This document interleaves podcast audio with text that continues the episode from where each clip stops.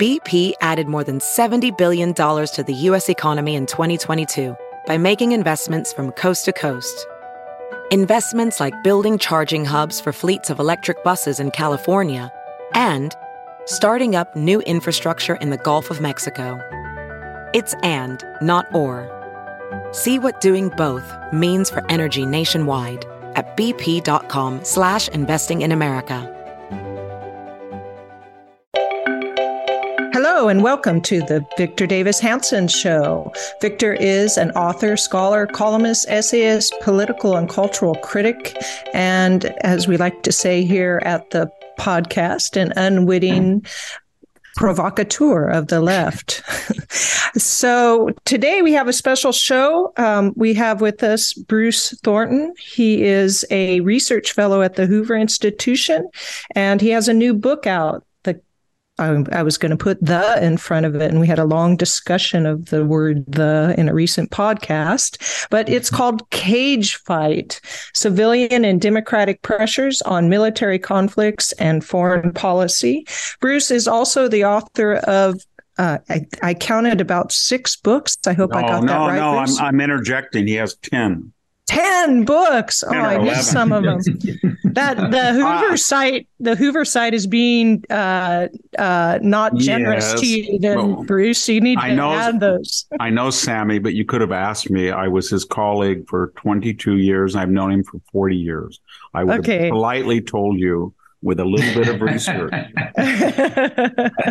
All right. So he has a book out called Greek Ways How the Greeks Created Western Civilization. Searching for Joaquin. It's about Joaquin Murieta. Decline and Fall, Europe's Slow Motion Suicide. And he wrote very, very early on in his career, he wrote an especially good um, book that Victor often mentions all the time. It's called Eros, the myth the myth of ancient greek sexuality. So hopefully today sometime they'll be discussing that but those are bruce's works. And victor of course is the martin and illie anderson senior fellow in military history and classics at the hoover institution and the wayne and marcia buske distinguished fellow in history at hillsdale college. So we are going to take a break and then come right back and talk to bruce for the 45 minutes or so here. We'll be right back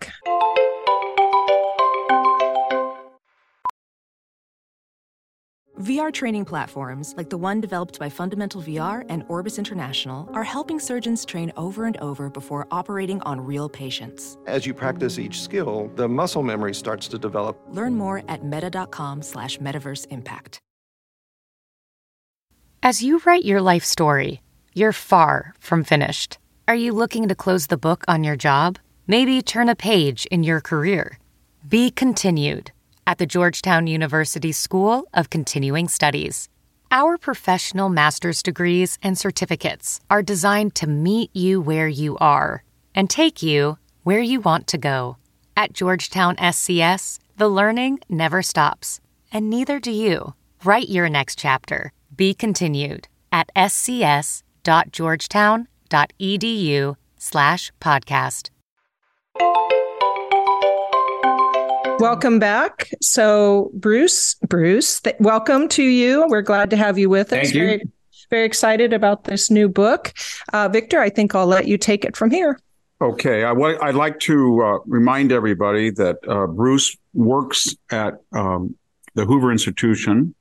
He's been there for over a decade, and he was a colleague of mine at Cal State Fresno. We met, I think, almost 39 years ago.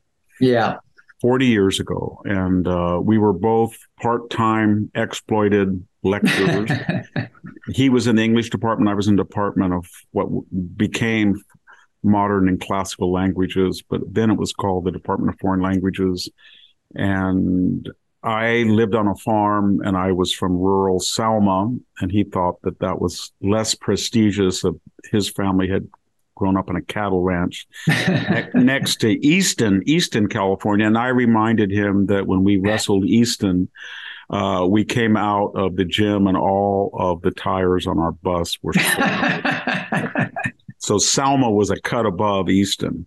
Uh, oh, three cuts above. yeah. So anyway, um, and then uh, as a colleague, we we created this classical languages program, which is I left in 2004, and Bruce continued it. He's been the chairman of the foreign language department, modern and classical languages, and uh, I think everybody reads him often because uh, he writes for Front Page. It's uh, a weekly column or two, but it, it, it, appears it's picked up a lot of places, and you probably have seen it on Real Clear Politics, or sometimes uh, people at Powerline cross listed. So look out for that. And I think Sammy was right. He's written a lot of books. One of them, I mean, think of the diversity. That one was on Joaquin Murieta, the bandido, if I could use that term without disparagement, in 19th century. uh, the myth of Joaquin, searching for Joaquin, uh, ancient Greek sexuality. He wrote, well before Douglas Murray did, he wrote a book called The Slow Motion Suicide of Europe, which was an analysis of why the EU would eventually lead to economic and demographic stagnation. It was a very good book. Um, he wrote a book on a handbook on the humanities. He's written on, on a whole range of topics, uh, as well as being a contemporary uh, commentator in his columns and op-eds. And then he's a member of the military history working group at uh, the Hoover Institution, where he's the uh, he and David Berkey and I uh, run the program. But we're here. we're having him here because uh, the whole controversy over January 6th was looked in isolation, and so what he did is he took a group of our finest scholars uh, at the military history working group. And I think all of you remember Ralph Peters. He was, he was a commentator on Bill O'Reilly a lot very bright guy, and he looked and the the, the title is called Cage Cage Fight, but I don't think it does justice myself. I know you don't take it badly, Bruce, but I I think your original title was superior. But nevertheless, uh, he looks at civil dissension in the Civil War, and then Paul Rahe. I think everybody knows that m- monumental work he wrote on republics ancient and modern. My god it's 400,000 words. And he looked at the civil military relations and the tensions in ancient athens especially over the execution of the generals after the arginusae uh, so-called affair. And then we have former colonel peter mansoor who was the chief of staff for david petraeus in iraq and he's got a question on military dissent from the military to decide, you know, for things like the MacArthur problem in peacetime. And then the world's expert on the Luftwaffe, I think everybody by mutual acclamation knows it's Williamson Murray or Wick Murray, as he's known by. And he writes about the Cold War, American isolation, and the Korean War. And then Bruce Scott, Bing West, and I know you've, you know, the strongest tribe, he wrote a series of books based on his firsthand experience on the ground, both in Iraq and Afghanistan. And of course, he was a decorated combat veteran in the Vietnam War, and he looked at American objectives in the war and dissent. And then I wrote an epilogue uh, about the civil civilian military relations uh, in the news, and i.e., it touches on things like generals one to three, four star commenting uh, in violation of Article 88 of the, of the Uniform Code of Military Justice that was criticizing their commander in chief in a way that I think fits the definition of disparagement and things like Mark Milley calling his PL. So the whole topic of what is the tension between generals and uh, admirals and civilian control in a democracy is what Bruce explored. And then Bruce uh, wrote the introduction and edited it all. And so, with that introduction, uh, what did you find out? What what did you find out, or Bruce? what what is similar, different, or irrelevant about the present status of this tension we're seeing, especially during the Trump administration, vis-a-vis what has happened in past Western consensual societies? Well, thank you for having me on the show. And since you brought up the subject of my res gestae, um, I would hope I'm forgiven for mentioning a couple other books uh, The Wages of Appeasement. Yes. And Democracy's Dangers and Discontents, which overlap a lot of. Yeah. And, um, and you know, we're talking about. In, Um, what, I the- wanted to do in the introduction, Go ahead. Go ahead. yeah, is to put a lot, give a larger context for this issue, uh, because it arises out of what Churchill and um, Gathering Storm called the structures of democracy. Now, you know, we're all democracy, yay, democracy's great, you know, but that's a two things. One, that's a misunderstanding of the kind of political system we actually have. And also, it all the way up through the founding period and even beyond, democracy w- was not something you wanted to to uh, emulate. In fact, the founders part of the divided government and the separation of powers was also to acknowledge democracy, which we get in the House of Representatives, and then what we might call an aristocracy or an elite that was the Senate, and then uh, quotation marks king, which we have in the uh, president. But there's all these dimensions of it that, and it's a paradox that guarantee or make sure we are free from tyranny. But in times of war, then there's a stressful relationship between those structures and the military. Um, so if we think about what are the defining characteristics uh, of our system, um, you start with regularly scheduled elections, which is meant to keep circulating and shifting those who, you know, are part of the government and, and rule, and also to hold them accountable for what they've done. They have to go face in our system every two years. You got to go face the people in an election. Um, the other factor is the First Amendment, the right of the people to communicate, excuse me, communicate publicly their displeasure um, with the decisions being made, including the decisions being made by the military and the government controlling the military. When you talk about the First Amendment, if I can interject, Yeah.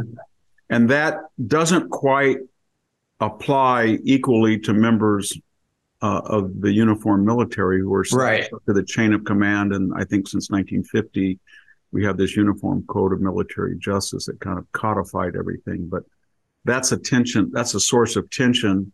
Exactly. To what degree can somebody criticize uh, the civilian overmaster? Sort of like remember the Burt Lancaster, Kirk Douglas, Seven Days in Seven days in May. Yeah. Yeah, that's that's exactly right. And I was going to say that also has a, a sort of tension because, what, uh, like you said, our service members, our officers, our brass, uh, they're all American citizens too. Yet they have a kind of hierarchical structure, the chain of command that is alien to the spirit of representative government, and particularly in the United States, where we are a people uh, who don't like being told what to do by other people who think they're better than we are. Um, and historically, this this came in the in the American Revolution with the Patriot Army, the Continental Army, which is modeled more on a typical, you know, structured uh, army, and the militias of the colonies. There was this tension between the two because you know the militiamen they elected their own officers because in that spirit of localism of you know I'm not bossed around by somebody I didn't choose. Uh, so that's an, that that shows that. You, I asked you a question at this point. So when you edited this and we start with references to the revolution, we go through the Civil War and then through the modern period. We have Mhm. all of these and the people you selected to participate all have different political views. It's a very diverse group. They, you know, there's Right, right, and that, and some of them uh, the majority of them, I should say, were in the military. Uh, a Wick Murray, a Bing West, a Ralph Peters. Ralph, But yeah. when you look at all of this and you superimpose that paradigm on, and I try to do it a little bit in the epilogue, but when you look at all this controversy, I don't remember any time other than the MacArthur, uh, MacArthur Truman Wars of 1950 51 that we had this tension between a, a Mark Milley and a Donald Trump, or the chairman, the whole Joint Chiefs, or a Barry McCaffrey, or a Jim Mattis, or it, it was just something like I'd never seen before. And was this unusual, or when, from what these scholars said, was this able to be handled by the existing framework? I mean, it didn't seem that anybody that was vocal was subject to the application of the Uniform Code of Military Justice. And then we yeah, and and probably a lot of that could be a reflection of you know a mass communication is more intrusive uh, than it was. It creates incentives for you know careerists and opportunists who you know want attention or political approval from one party rather than the other. I think a lot of it recently was just the the Trump phenomenon.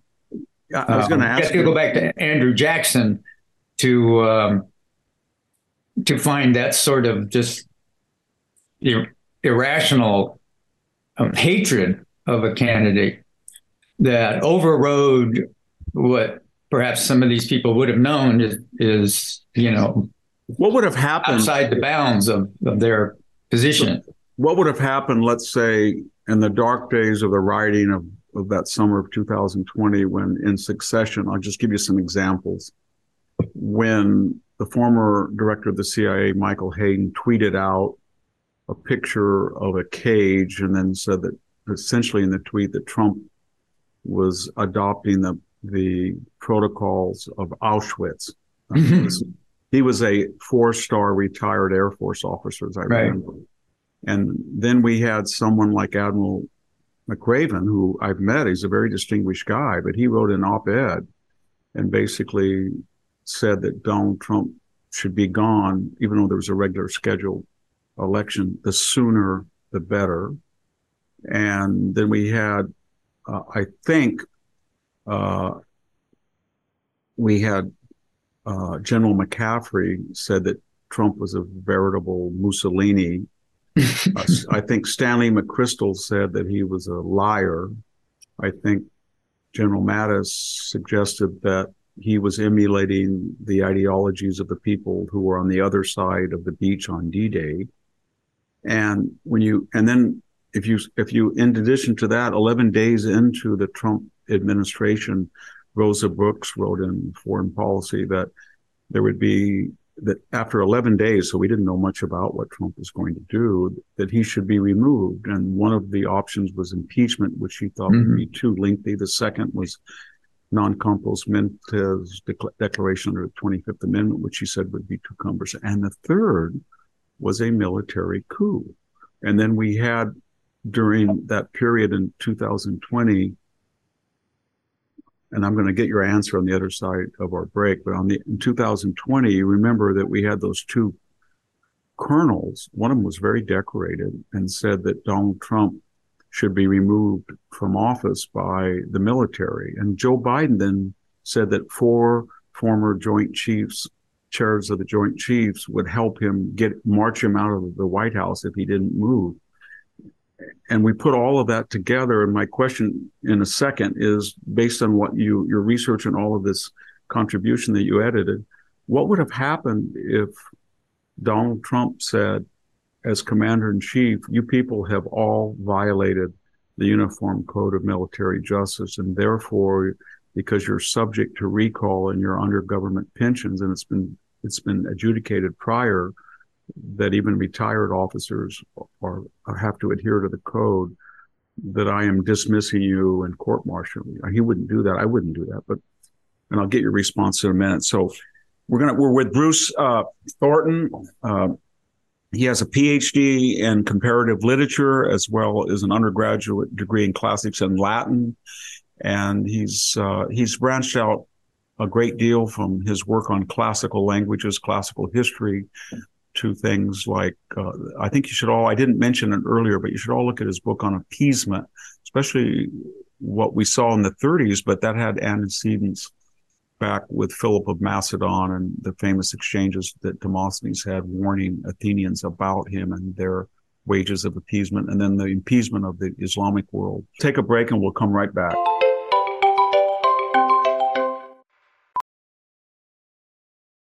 As a professional welder, Shayna Ford uses Forge FX to practice over and over, which helps her improve her skills. The more muscle memory that you have, the smoother your weld is. Learn more at meta.com slash metaverse impact. There's something magical about unboxing. When you unbox BritBox, you uncover a world of British entertainment. Stream the UK's most brilliant series, including new and upcoming seasons of Shetland, Father Brown, and Death in Paradise. Plus, new originals like Payback, Irvine Welsh's Crime, and Archie, the story of Hollywood's greatest leading man, Cary Grant. Unbox BritBox and escape to the best of British TV. Stream with a free trial at BritBox.com. And we're back again. And uh, so, Bruce, what would have happened if he took the letter of the law literally, Trump did, and tried to apply the code to people who had, uh, by any fair definition, had disparaged their commander in chief while they were subject to the code? Well, um, there would be legal challenges to that, obviously. Um, there, go court shopping and find a find a, a friendly uh, judge or friendly court that would enjoin it or but haven't the courts been pretty clear that they don't intervene? Exactly. Yeah they don't want to they, they don't, don't, want, to inter- yeah yes. i think I, I think it would have been really interesting to see what would have happened had he done that. Did you well think, yeah it would have been did you let me ask you another question. When mark milley uh, it was, I guess, Bob Woodward or somebody leaked that he had called his Chinese counterpart in the People Liberation Army and said, if Donald Trump issues an order uh, putting us on high nuclear alert, I will warn you, i.e., he's not stable. Right, right. Alert them. Yes. And in addition to that, the second part of that uh, disclosure was even though the Joint Chiefs by statute are not allowed to interfere in the chain of command, they're not in the chain, they're entirely advisory advisory mm-hmm. officials. But he called in the theater commanders and said, if you get an order, a legal order from the commander in chief to the secretary of defense directly to you as, as, as, as has to be, that's the law. You have to report to me first that seems to me almost insurrectionary. It's against the law for that to happen. What would have happened? Did you did you think at that point that he had overstepped his military parameters and and should have been? Oh, of course, yeah. Why no, do you, that, why do, why do you think he was not removed? It was a political elect pre-election uh, decision that Trump made that it would be too controversial. Right. I, again, I I think that's the um, two things the uh, somewhat deleterious role of the media, which has expanded with the internet, with social media particularly. Um, it offers the uh, ambitious, you know, a platform that you, you, go back even 50 years and it, it couldn't have had the same sort of impact, or it wouldn't have been done, number one. I think again, it goes back to the uniqueness of the Trump phenomenon. And by that, I mean the uh, hysterical uh, anger and hatred that it roused in a lot of people, and particularly the media, and particularly the elites. I mean, the, the, the top brass, the officer corps, they're part of the what I call the bipartisan cognitive elite, the people that run uh, Leviathan, the big government, the big government agencies. We have to remember that the military are housed in government agencies, and that means they suffer the deleterious effects of agencies. What um, I never remember his name, a French social theorist called professional deformation. Yeah. Basically, rather than the function they were created to serve, the existence and expansion and power and privilege of the agency becomes their top loyalty. And that means that the, uh, the party in power is who they look to. So, for example, the whole introduction of woke nonsense on transsexual and uh, systemic race theory, which is is harmful for our military preparedness in, in, terms of getting young people to sign up for the military. Um, that affects our, our security and national security, and national interest. So they've been absorbed into that. And whatever the narrative of that group is, it doesn't matter what the rules are. It doesn't matter what you know they're that they've sworn an oath to the Constitution. That's another thing to remember. It's, it's, it's also a violation of their oath to the Constitution. Uh, I think that you take Trump out of the equation, I would bet that little of that would have happened the way it did. It, I, I, I think I think yeah. when I when I read the essay by Williamson Murray and, and we revisited the December firing of MacArthur, um, the subtext of that was remember that he kept giving a, a whole series. It was not unlike the generals who were very mm-hmm. vocal in their interviews with the media, but he did something similar, although he was on active duty. And he said that we cannot win this war. And it partly he was culpable because he was the one that went up to uh, right. Yalu River, and you know that Korea expands as the peninsula gets wider. It was colder at the end of the year, and he got trapped. And then he wanted to have flights into Manchuria, bomb the industrial base of China, uh, even spread nuclear waste along the border. He had all these ideas to win. There's no substitute for victory, and then he was removed, and the Joint Chiefs reviewed, and Truman ask. Uh, he, you know, he, he said, "I want the judge, the Joint Chiefs to look at this." They looked at it. Omar Bradley said they should have fired him a long time ago. They fired him. There was a howl, and Truman went out of office. You know, mm-hmm. in 52. Eisenhower really demagogued that, but Eisenhower didn't do anything differently when he went in he did the same Truman policy. He didn't go back across the 38 parallel. Even Matthew Ridgway, who saved Korea, didn't. But my point is, uh, when MacArthur then went to have his Fifth Avenue parade and all that, Truman went out of office with 22%. It's the mm-hmm. lowest, the, it was lower than Dick Nixon popularity. Everybody, even when MacArthur in the Senate hearings, the, the joint Senate and House here, he, didn't have any answers when they asked him how would you win the Korean War and this and that? And would it would it start a nuclear war? He was he didn't do well but nevertheless he was still much more popular than Harry Truman. So I, I guess and Trump was about as or as not popular as Truman was but if Trump had have done that I guess I guess they would have impeached him. What would they have done? Or he wouldn't. He thought he was he wasn't going to win the 2020 election because he had he had dismissed. Or and there was a whole other civilian military. You, you remember that also touched upon this when we had former military officers uh, like James Clapper, to take one example, who had lied under oath to the U.S. Senate when he said that he gave the least untruthful answer when asked if the national security right the spies on Americans, which they do, and he lied about it.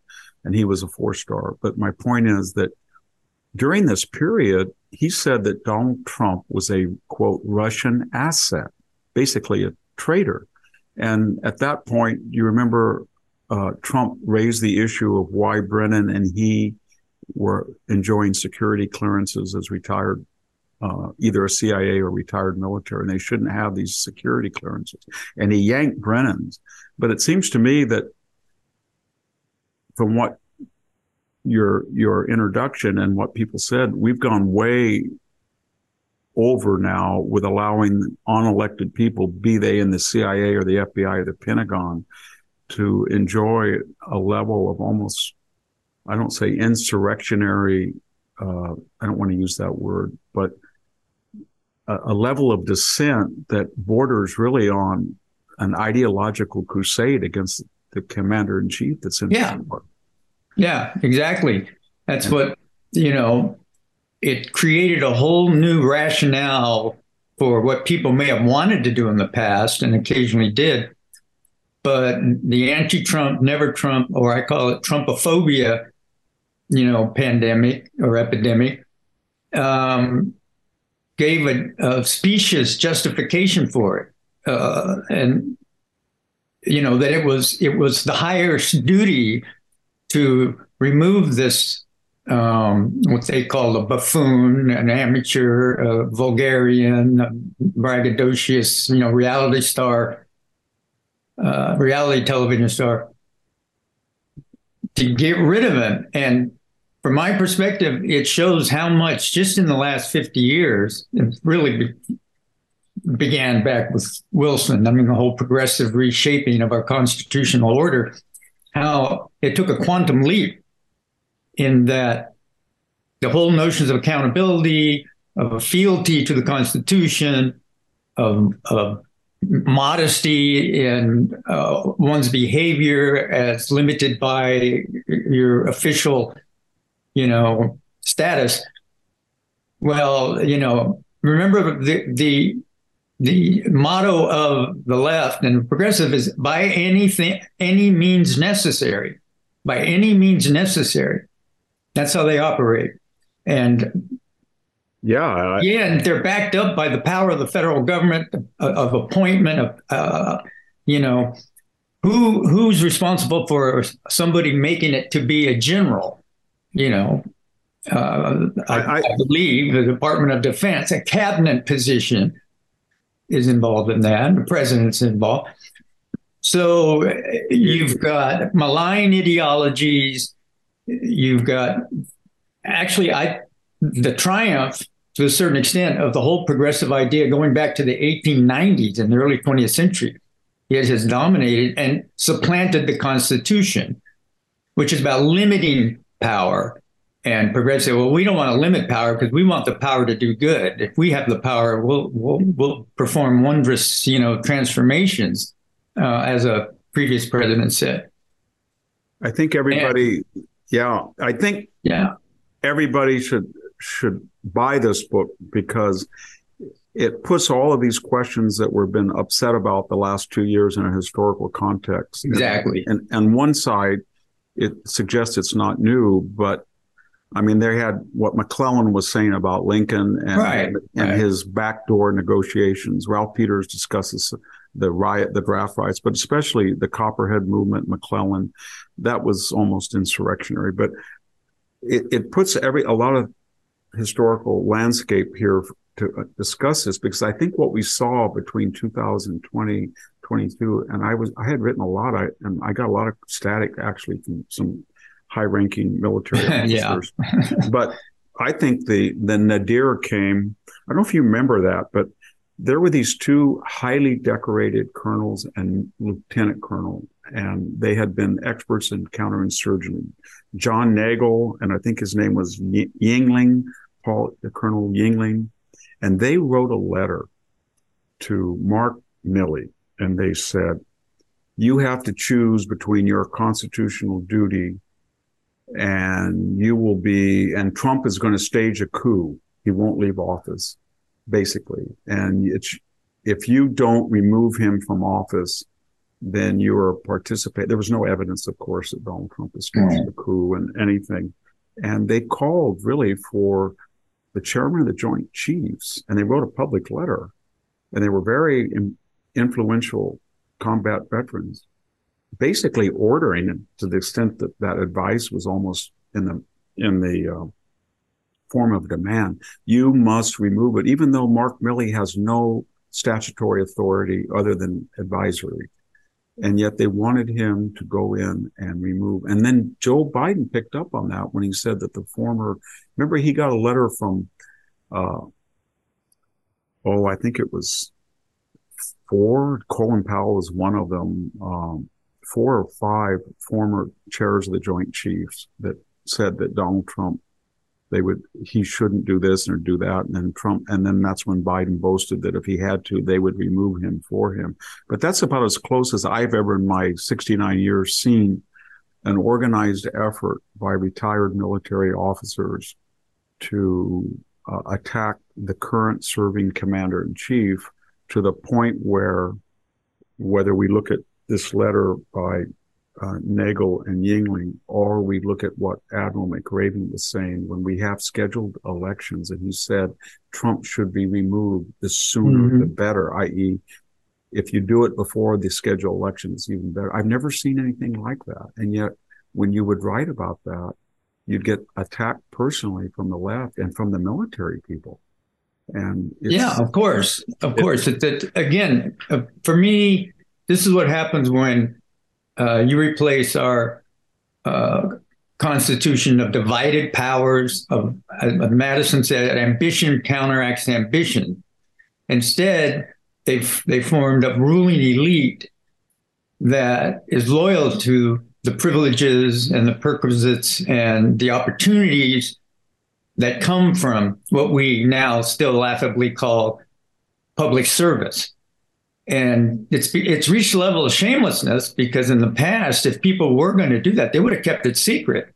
They would have tried to do it sub rosa because it was it was untoward. It, it was so it was, almost, it was almost virtue signaling. They wanted public, didn't they? It was performance. Exactly.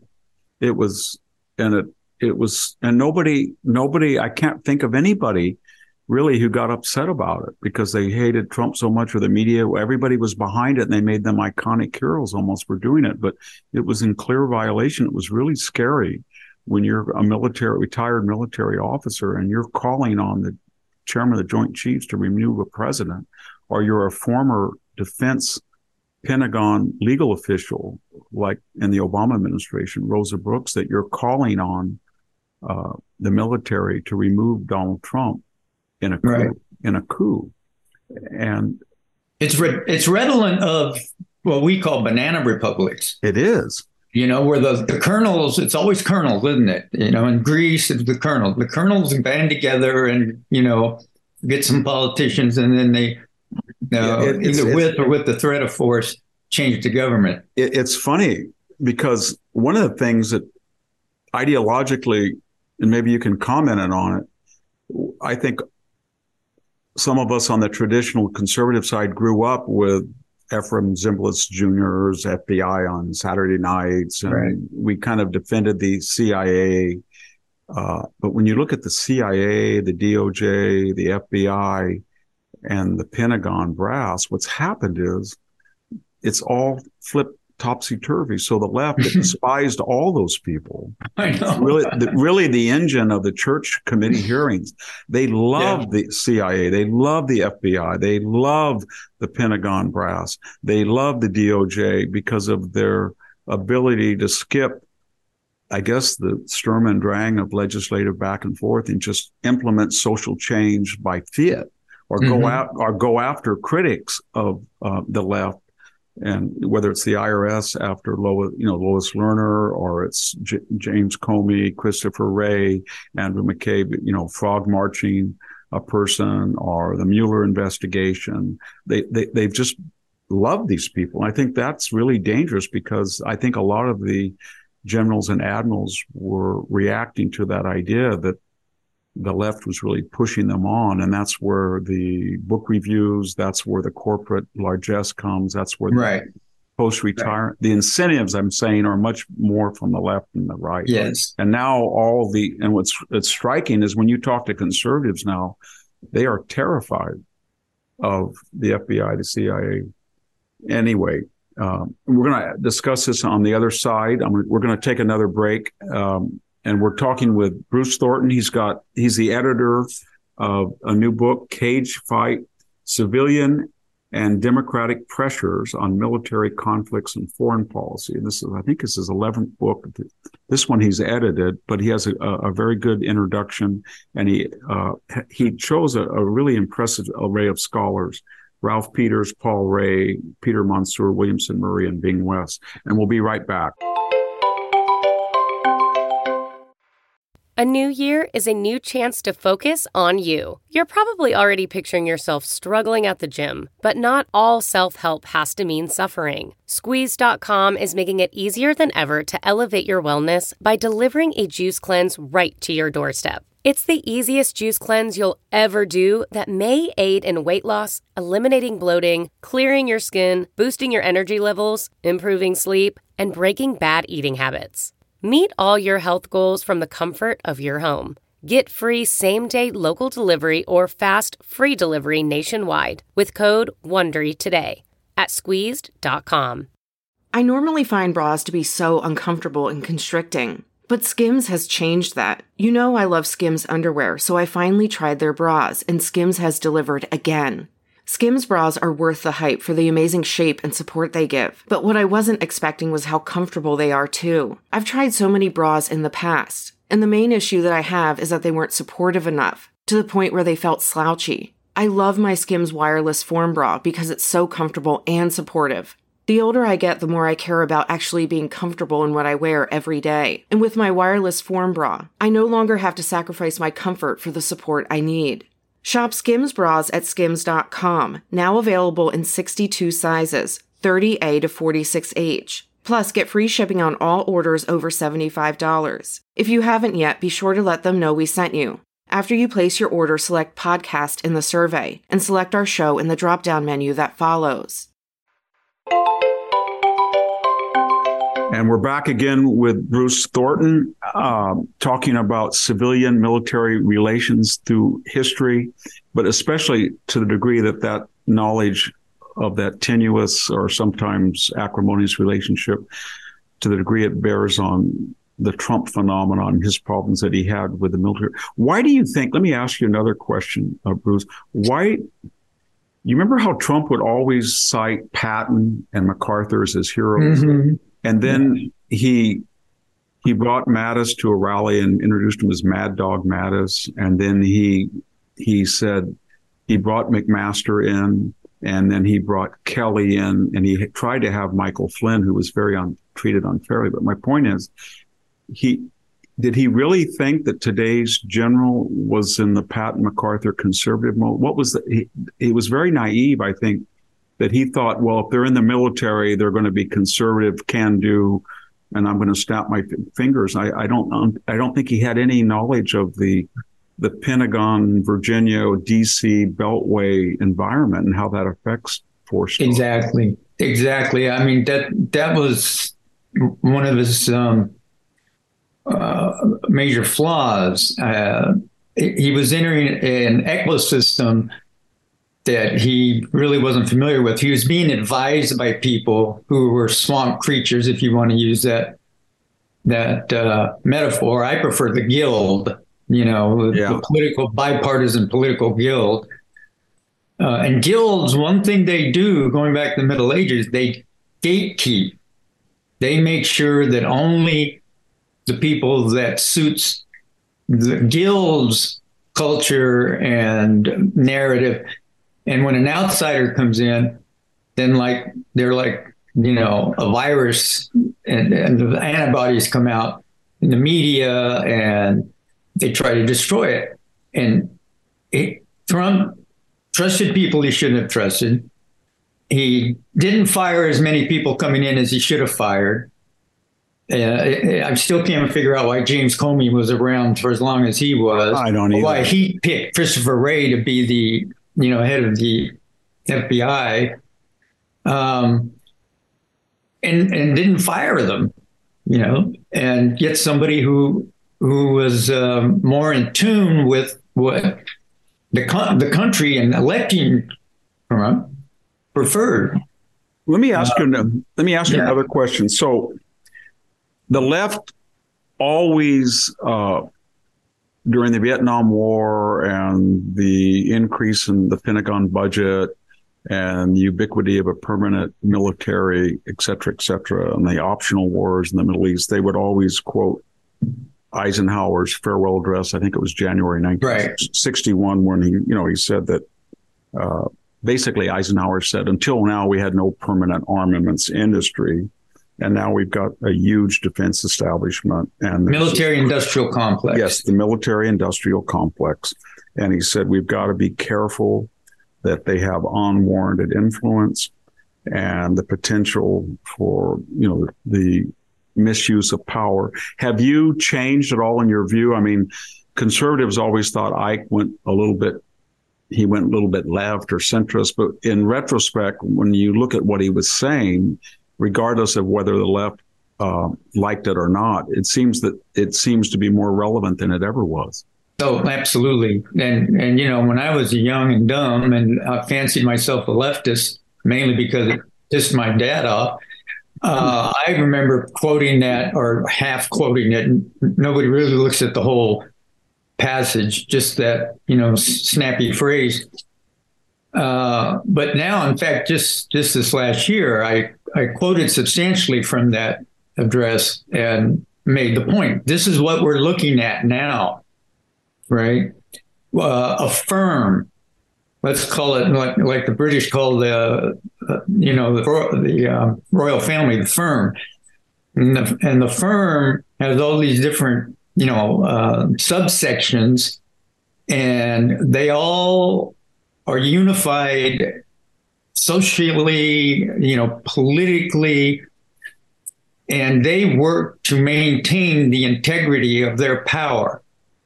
And from the very beginning of progressivism, people thought that, well, you know, they're against corporations. That's not true. They love corporations. Big government loves big business. Yeah, they do. You yeah, they want to call a handful of people. have you? Have you? What I can't figure out is that for years the Bernie Sanders wing of the Democratic Party was talking about. Remember that term they created, the revolving door. So yes, Lloyd. Yes. I, I won't mention other people because some of them are involved at the Hoover Institution. We have a protocol that you're not to criticize publicly, so I won't. But I, I will look at the Secretary of Defense. So Lloyd Austin came out of Raytheon, right? Right. And then he becomes Secretary of Defense. And we know what's going to happen when his tenure is over. He's going to go back to Raytheon. And Raytheon, like Lockheed or General Dynamics or Northrop, look at four star, three star, two star officers. And it's just not just those companies, there's hundreds of them. And I guess they is is the idea they look at these people and they say, you come and we will give you anywhere from 200 to a million dollars stock options, IPO. I don't know what, but it's pretty, it's not like it used to be 20 years ago, 30, 40, 50,000. It's much more lucrative. And there's, and they're buying a legitimately. So their expertise about you know, armaments and which armaments would enhance this particular branch of the service or this strategy, but they're also buying their knowledge of former subordinate officers in procurement, right? Exactly. And and yes. how procurement works. Exactly. So their interest is not necessarily what is in the best interest of the Pentagon, although it can be, it can be tangential. They can be, you know, very, they're dutiful, wonderful people. And they can say, you know what, my Raytheon system, anti-missile system is the best and I want the country to have it. But if they find out that a General Dynamics or Northrop platform is better or cheaper, they're not going to say you should buy Northrop. And so my point is they're using the, the expertise and the contacts that they gained while they were representing the United States. And they're monetizing that or leveraging it for a particular corporation whose interests don't always dovetail with what the U.S. military needs. Right. And let's not forget, a lot of these these people keep their security clearance. Yes, they do. So they can go on CNN and they have this this alleged authority of information that they are access to, but they can't share with us because it's classified. And they're monetizing and, that as well because they're being yeah. paid paid analysts, I guess. Yeah. So you're the so say MSNBC or CNN is is paying uh, a John Brennan for his wink and nod expertise. Mm-hmm. Well, I, I as, when I was in the CIA, I can't discuss what I knew. But, yeah, yeah. And then that, and he's monetizing that, and that's why, for all of the foibles of Trump when he, you know, shoots from the hip, when he when he yanked that security clearance and said he shouldn't be on TV editorializing and drawing on and being paid to draw on that extra. He was right about that. Yeah. And I, I do you think at this point it would that believe it or not, I and, and the irony is that you don't hear this from the left anymore. They've dropped it completely. But at one point, people like Elizabeth Warren and Bernie Sanders were saying that there should be a cooling off period when you leave the military. They've mentioned 10 years of five or 10 years Yes. where you're, you, you cannot work for a defense contractor, i.e. as a lobbyist or on, a, on the corporate board. And now they don't mention it.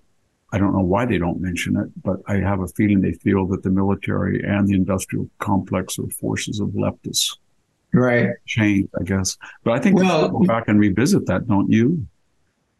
Oh, absolutely. But but again, we're looking at what has happened and the success over a century of the progressive technocratic ideal that a cadre of experts in government agencies, what Wilson called the uh, hundreds who are wise, who can control the thousands who are foolish, that idea has become a reality. And the assumption that we too readily endorse is that, well, they're experts. They know stuff. You know, they're like my mechanic. I go down there. I don't know why this thing won't start, but they will. But if we're talking about issues that in the end are not scientific, they're philosophical. So they don't have, you know, mathematical formulas to get you to the right answer. And that assumption is what drives a technocratic elite and its, its expansion into more and more agencies with more and more reach into civil society, private life, etc. E- exactly the opposite of what the Constitution was founded on. And somebody will say, "Oh, that was 200 some years ago, and you know we've made progress." And in the end, that's the biggest fallacy of modernity: is that we have nothing to learn from the past because those people were stupid. They didn't know anything. They were prejudiced. They were racist, right? But we're all more virtuous and we're all more knowledgeable. And when it comes anything related to human behavior, there is no science. There is no technique that people can master, right? Or your best guide is history, tradition, common sense, what Aristotle called practical wisdom, everything people have learned over thousands of years, because, as Thucydides said, human nature is doesn't change, it doesn't improve. And so that's why he wrote his history, because what's happening in this Peloponnesian War, down the road, you're going to see the same things. As long as human nature remains the same. It's funny, uh, this idea that you create a, a permanent technocracy. It's, it's something beyond the El Escorial and the Spanish Empire or the Versailles crowd, but a, a, a particular class that had, that is a 19th century uh, degreed cla- class, and they basically tell the politicians, "We're here.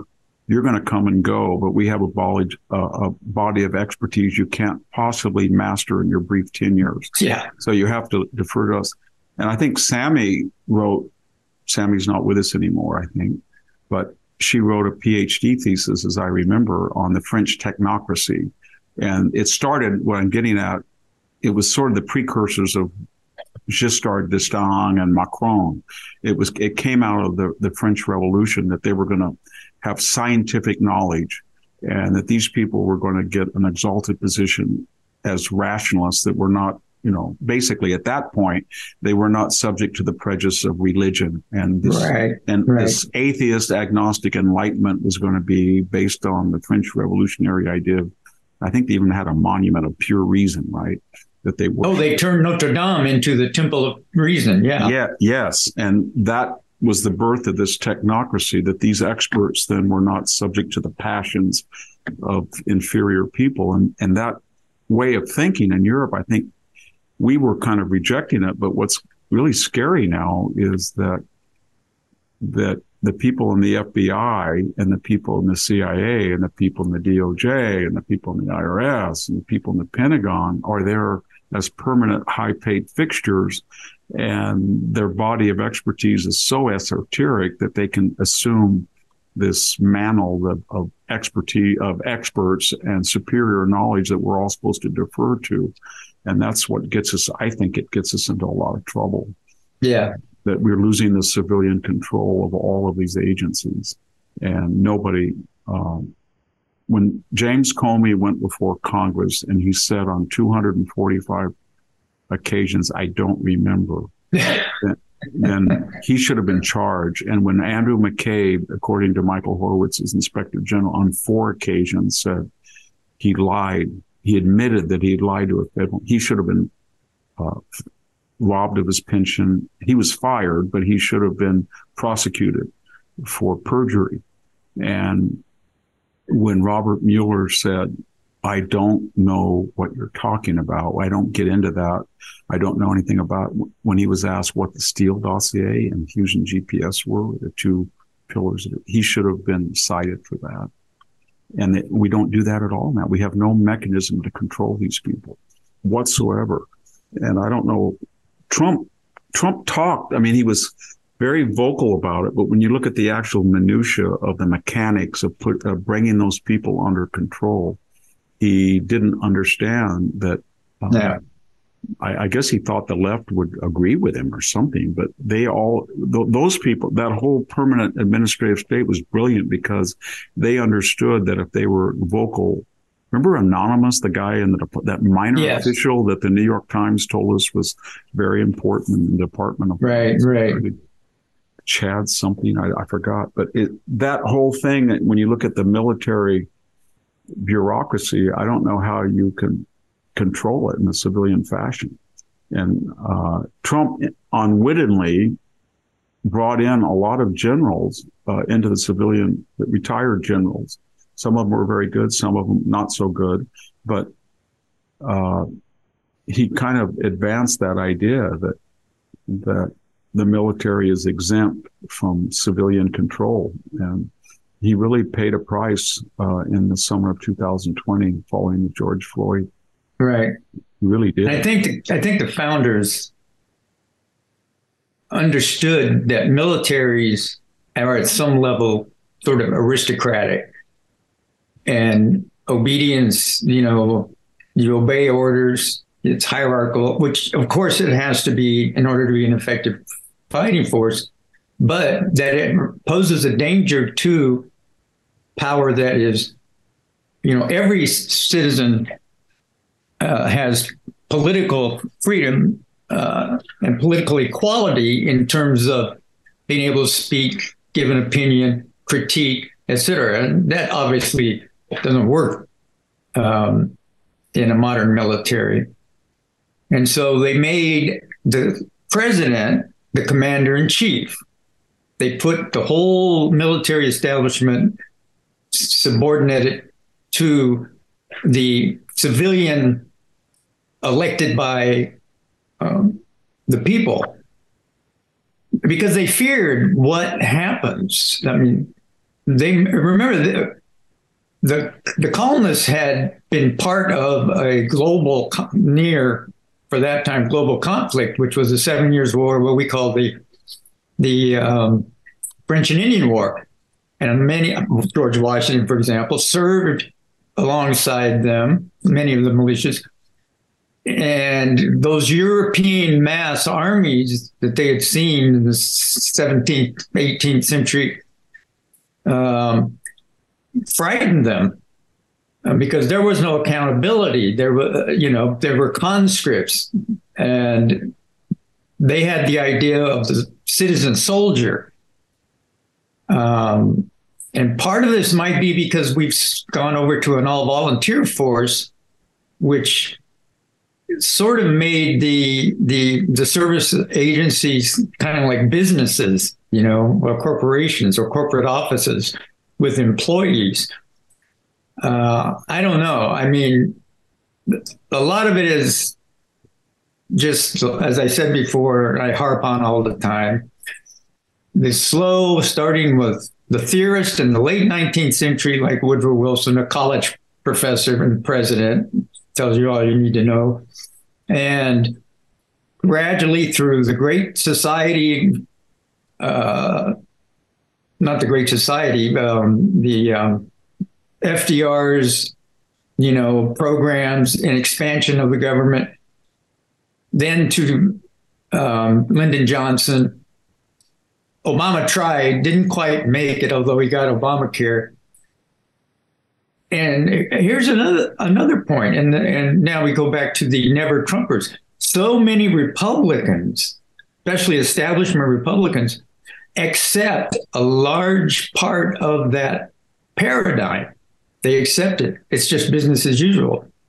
And you see, if the one bipartisan consensus, right, lately, we're not going to do anything about reforming Social Security or Medicare, even though we know, because it's just simply mathematics, they are headed sooner than we think for insolvency.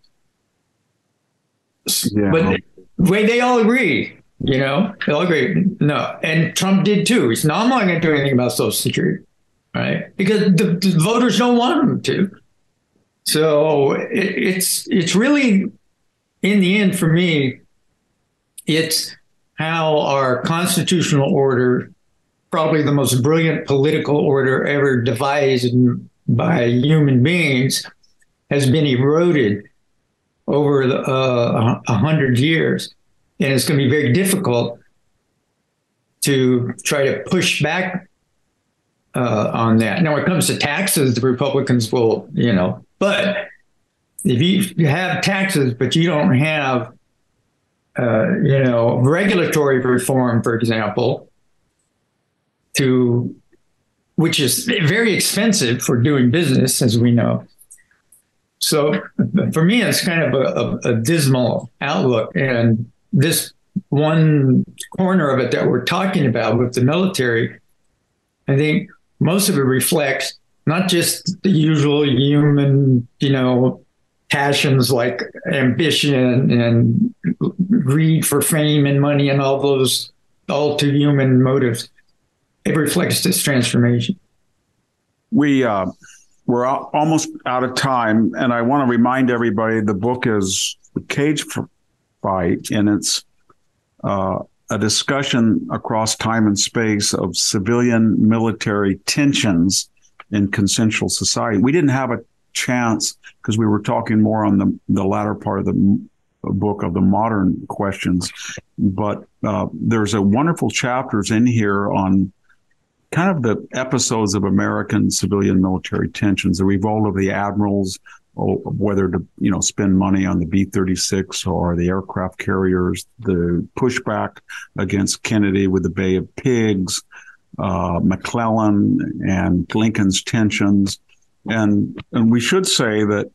Uh, Bruce Thornton has a wide variety, not just of expertise on different periods in American and world history, but on ideology. So I wouldn't want to suggest that our skepticism of military uh, improper behavior in their criticism of the commander in chief or their entrance into civilian affairs is uh, is necessarily emblematic of the whole book because and I want to end on this that if you read chapter three on military dissent and peacetime by Peter Mansoor, I think you could make the, or maybe even Ralph Peters article, they would make it from the opposite point of view that say during 2020 that when Donald Trump said that the governors of particular states were not uh, protecting the lives and property of their citizens and therefore like George H.W. Bush during the Rodney King riots, he was going to send federal troops and he did